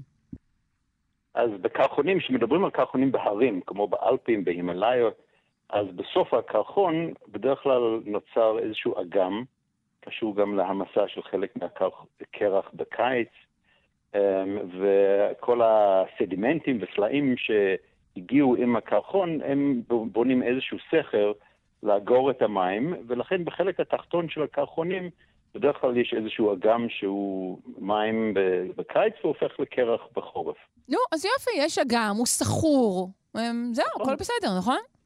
הכל בסדר. הבעיה שעכשיו עם שינוי האקלים והתחממות דווקא בהרים, אז uh, לפעמים גם המשקעים מגיעים כגשם ולא שלג, אז יש פחות גידול של הקרחונים, ולפעמים יש גם שבירה של הקרח בחלק התחתון, שזה נופל לתוך האגם. ולפעמים זה גורם לאיזשהו צונאמי, מיני צונאמי שיכול אה, לשבור את הסכר ולגרום להמון מים לרדת במורד הקרחון ולגרום להצפות ול... להרג לכל הכפרים שאנשים שגרים שם קרוב לקרחונים. זה דבר שכבר קרה, או שאתה מציין אה, איום שאולי יקרה? לא, לא, לא, זה, זה, זה קורה, זה קרה גם בפקיסטן לפני שנה, בקיץ, עם כל השיטפונות שהיו שם. Mm-hmm. אז לפני השיטפונות היה גל חום בפקיסטן, אז רק עם קיץ אחד מספיק חם לגרום להמסה ועומס על הסכר, ויש אולי מיליון אנשים היום שגרים בתוך עשרה קילומטר מהאגמים האלה. אז יש סכנה לאוכלוסיות שם בהרים. זה קרה בעבר, אבל אנחנו מתחילים לראות עלייה בתדירות שלהם כתוצאה מההתחממות בגבהים על יד הקרחונים. אז אתה אומר, כמיליון אנשים מאוימים אה, על, על, ידי ה, על ידי אגמי הקרחונים הללו? אפילו יותר. אפילו לפי יותר. המאמר שיצא השבוע 15 מיליון, אבל יש מיליון שממש קרוב, כאילו עשרה קילומטר, שזה קשה מאוד לפנות אותם אם באמת יש איזו שבירה של הסכר. יש הרבה יותר, 15 מיליון בכל העולם, שמעריכים שהם בסכנה אה, מהצפות כתוצאה מ... או גשם שמגיע, או המסע של הקרחונים, או נפילה של סלעים או קרח בתוך האגמים, um, בכל העולם. בעיקר באסיה ובדרום אמריקה, בצ'ילי יש הרבה מצבים כאלה, בפרו, פקיסטן, הודו וקצת באירופה, באלפים.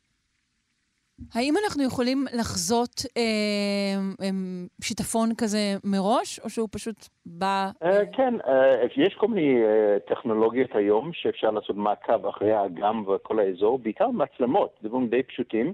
אפשר לצלם ולהסתכל על שינוי בגודל של האגם, גם של הסכר. אז יש אה, כל מיני אה, שיטות להתראה מוקדמת לציבור.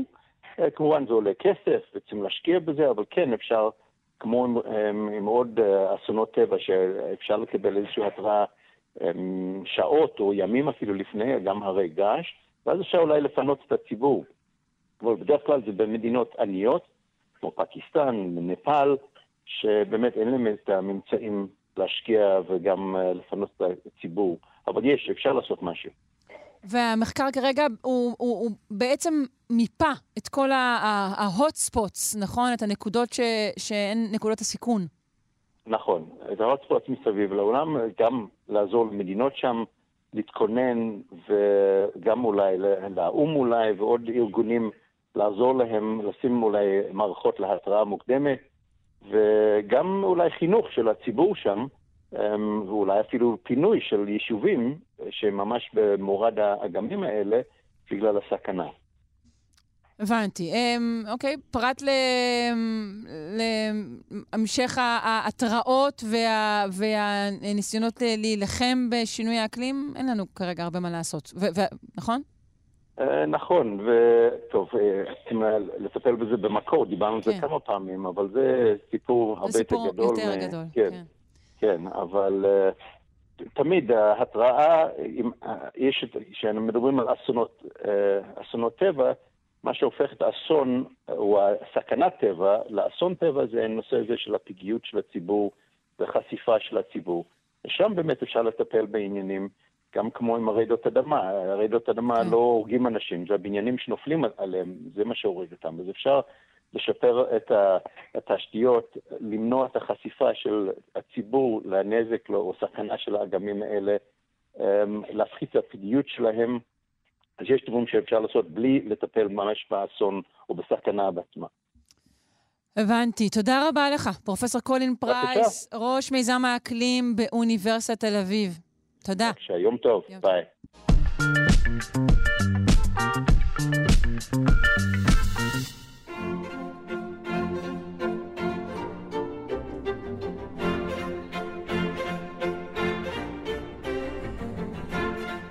איזה כיף, הגענו לפינת האומנות. אה, יונתן הירשפלד, צייר וכותב על אומנות. בוקר טוב. בוקר טוב, שרון. יש אות. יש, יש. שומעים מצוין. את מכירה את זה? שאת נגיד יוצאת מהמספרה ואת נראית הכי טוב שלך, או קנית איזה בגד חדש, את הולכת ברחוב, כן, ואת לא פוגשת... אישית אני לא מכירה, אבל שמעתי שדברים כאלו קורים, כן. ואת לא פוגשת אף אחד שיראה אותך ברגע היפה הזה? אוי, זה נורא, זה נורא. בשביל מה? בשביל מי? תראו אותי עכשיו, בשביל מה? בשביל מי? זה אה, כמו כן. אה, הדבר הזה, ש... אני לא יודע אם כל המאזינים שלנו מכירים, ויש את הספר של סלמגו על העיוורון. נכון. כולם עם עיוורים. המחלה שכולם לוקים בה, כן. ואז, מה לעשות עם המוזיאונים? מה לעשות עם כל הציורים והפסלים במוזיאונים כשאף אחד לא יכול לראות אותם? מה נעשה עם כל היופי? אני תוהה על זה הרבה בעניין הטלפונים. כלומר, מה, מה, מה שווים כל הבחורות והבחורים הנחמדים וכל הבניינים היפים? כולם רק בטלפון מסתכלים. לגמרי, אבל גם אני חושב שזאת התכלית של תוכ, תוכנית כזאת, היא להזכיר לאנשים את כל היופי שהם לא רואים. אה, יפה אתה אומר. כל הדברים על הטבע, על הפומות בג'ונגלים, על הכוכבים בשמיים, שאנשים פשוט לא רואים כי הם עסוקים בלעמוד בתור בביטוח לאומי או משהו, והם נכון. מפחידים את היופי של העולם. אה, נגיד, אפרופו לראות, שהציור שעליו אנחנו מדברים הבוקר נמצא כבר בעמוד הפייסבוק של הקבוצה. כבר, כבר בעמוד הפייסבוק של הקבוצה. כאן שלושה שיודעים, כן, כל החסמים הוסרו, מי שרוצה לשים דברים בקבוצה פשוט יכול.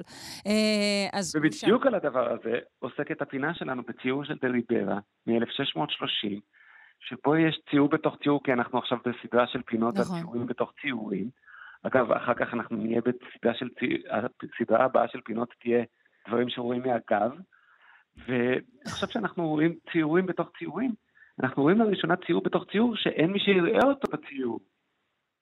כי הדמות בציור היא עיוורת. אה, רגע, אוקיי. לפני זה, קודם כל אמרת דה ריברה, תן עליו כמה מילים. אז דה ריברה, יליד 1591. הכי טוב, אגב, אם אתה רוצה להיות צייר בארוק, קרווג'יסט, זה להיוולד ב nineties. כל הגדולים, כל המנפרדי, אה, ארטמיזיה, כולם נולדו ב nineties. למה? כי קרווג'ו מת ב-1610. זה אומר שאתה תהיה בן 20 אחרי שקרווג'ו... אה, תהיה בדיוק בזמן לרשת אותו? בדיוק. אוקיי. אז הכי טוב להיוולד ב nineties.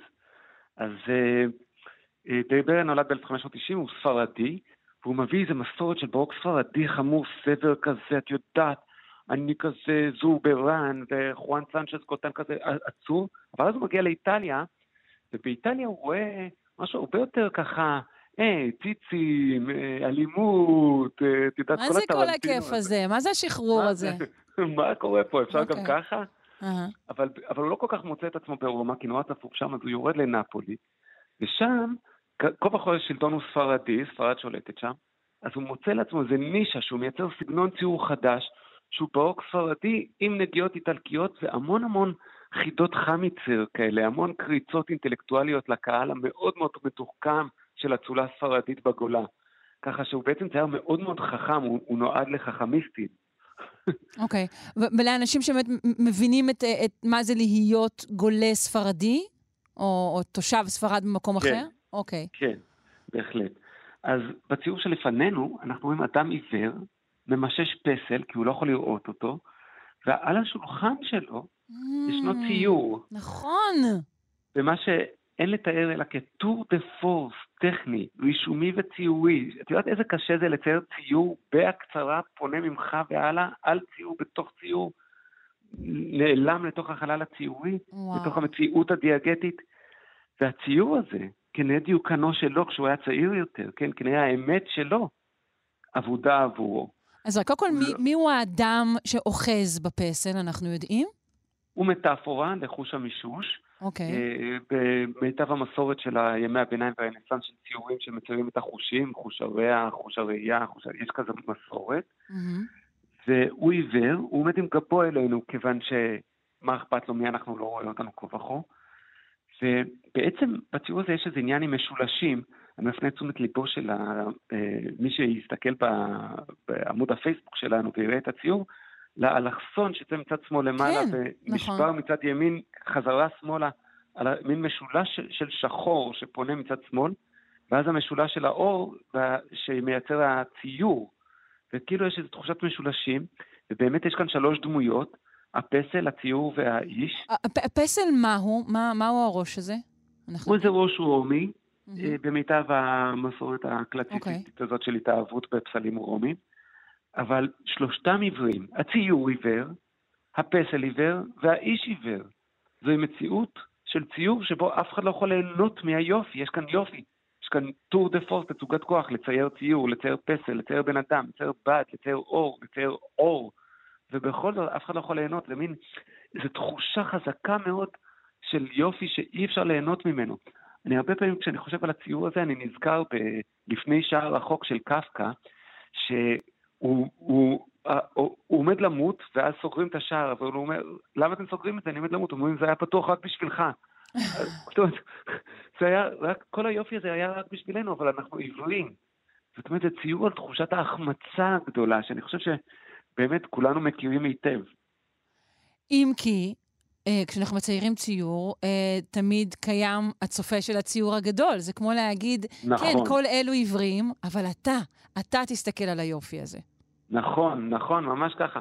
ואם את זוכרת, עם זה פתחנו את כל שרשרת הציורים בתוך ציורים שלנו, כשאמרנו שמה שהציור בתוך ציור אומר במציאות הדיאגטית, הציור הגדול אומר במציאות שלנו. מה שהציור אומר בציור שלו, היופי הזה אבוד, פונה אלינו ואומר לנו, אל תיתן לזה להישאר אבוד, תתעורר מהעיוורון של שגרת היומיום. כן. Uh, אתה אומר שהדמות שבציור זה כנראה uh, uh, דריברה עצמו? לא. לא. זה, זה לא מה שאני אומר, אני אומר שזה כנראה הדמות המצוירת כשהייתה צעירה. אה, אוקיי. אותו אדם, אותו עיוור, זה כנראה הוא עצמו כשהוא צעיר. כן. עכשיו, אין לי על מה לבסס את זה, חוץ מהעובדה של למה שיהיה לו ציור בבית. אלא אם כן זה ציור שלו, כיוון שאנשים לא מחזיקים דיוקנות של אחרים. כן. ואין סיכוי שמשהו אומר שעבור העיוור, לפחות את הפסל אפשר להרגיש, אבל את העבודה הדו-מימדית אי אפשר. בוודאי שגם זה נמצא שם, כי זה קשור למה שנקרא הוויכוח בין האומנויות. כן. את יודעת, הפרגונה, ויכוח בין האומנויות, שמי יותר טוב, הציור או הפיסול. אז את הפיסול לפחות אפשר למשש. אבל כמובן שאני לא חושב על צייר כמו דריברה, שהוא יעשה ציור פרגונה בעד הפיסול ונגד הציור. Mm. כן, זה קצת מופרך. הבנתי. תגיד, אמ, אמרת שהסדרה הבאה תעסוק בציורים שהדמויות בהם נמצאות בגבן אלינו? זה מה שאמרת? כן, אם את רוצה לדעת מה התוכנית, התוכנית כן. היא לעשות עוד שתי uh, פינות על ציורים בתוך ציורים, וכשהפינה האחרונה, הציור בתוך ציור יעמוד עם גבו אלינו, וזה יפתח שורה של פינות שבהן דברים עומדים עם הגב אלינו. אוקיי, אז אפשר להגיד שבעצם אנחנו עוסקים כמעט כל הזמן במבט עצמו. נכון, ממש ככה. יפה מאוד. אה, יונתן הירשפלד, אה, כרגיל, תענוג. אה, נזכיר שוב, צייר וכותב על אומנות. אתם יכולים למצוא את טוריו במוסף תרבות וספרות של הארץ, וגם בספר שלו המצוין. נאחל לך שבוע טוב וחופשי. גם לך, שרון, תודה ביי. רבה.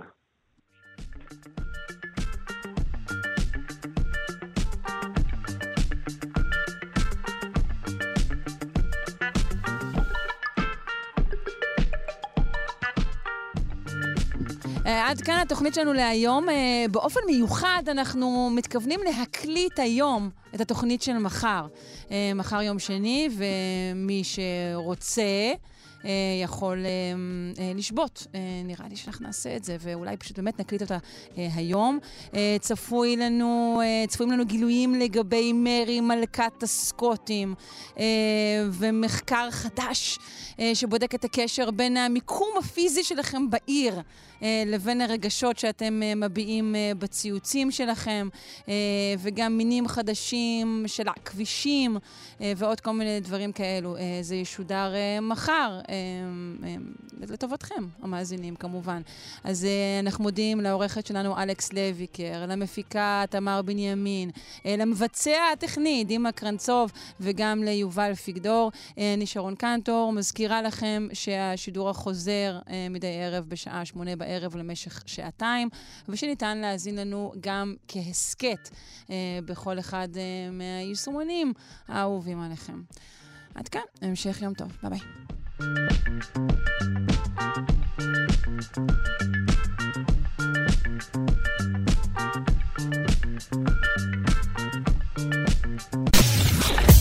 אתן מאזינות ואתם מאזינים לכאן הסכתים. כאן הסכתים, הפודקאסטים של תאגיד השידור הישראלי.